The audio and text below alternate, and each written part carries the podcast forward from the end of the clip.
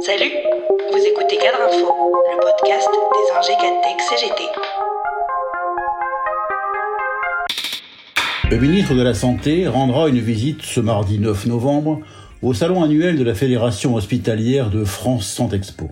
On pourrait attendre du docteur qu'il porte un diagnostic et surtout un remède à l'hémorragie qui frappe l'hôpital.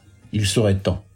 Depuis au moins deux décennies, les personnels de santé, comme les forces syndicales, alertent sur l'asphyxie budgétaire l'embolisation des services d'urgence à la première grippe venue, la fermeture des établissements de proximité, l'hyperconcentration dans les plateaux techniques de taille régionale, la tarification de l'activité.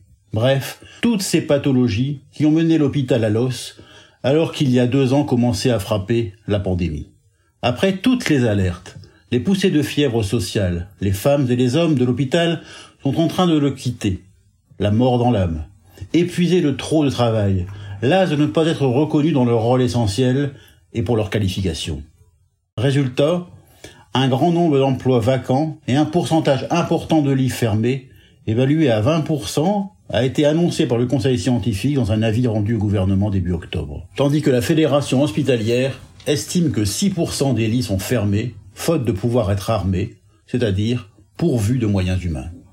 L'hôpital est malade, gravement touché par des années de restrictions et les 10 milliards du docteur Véran dispensés après le Ségur de la santé n'indiquent pas la fuite des compétences et ne rattrapent pas les pertes de pouvoir d'achat subies depuis 15 ans par les fonctionnaires hospitaliers.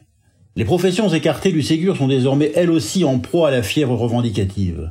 Les oubliés du Ségur, tant dans le secteur médico-social qu'à l'hôpital, déroulent leur cahier revendicatif qui porte autant sur les rémunérations que sur les statuts, les diplômes, les compétences. Sage-femme, infirmier, anesthésiste, manipulateur radio, technicien de laboratoire. Autant de professions qui ces dernières années ont déjà manifesté avant le Covid leur exigence jamais entendue. Dès lors, comment ne pas comprendre le découragement des soignants? Il y a là une forme de violence sociale dont les néolibéraux qui nous gouvernent ne veulent pas prendre la mesure et s'accommodent trop facilement. Elle s'exerce essentiellement sur des femmes qualifiées, puisqu'elles sont légion dans ces professions mal reconnues, mal payées, mal dotées, qui subissent des conditions de travail pénibles. C'est un gâchis social et économique incommensurable. Le gouvernement, dans une sorte de déni de réalité, préfère n'y voir qu'une décompensation post-Covid. Après 20 mois de crise sanitaire, les personnels de santé sont fatigués, il y a des démissions, des absences qui aboutissent à des tensions et à des fermetures de certains lits résume Jean Castex. Et comme s'il fallait encore reporter au calendrier grec les remèdes à cette crise majeure, le ministre de la Santé a commandé une étude, la plus exhaustive possible, sur cette hémorragie. Une étude, ça fait sérieux, ça ne mange pas de pain, et ça fait gagner quelques semaines. Mais ça ne doit pas faire oublier qu'en pleine pandémie, le gouvernement continue d'imposer des fermetures de lits qui viennent s'ajouter aux lits fermés faute de bras.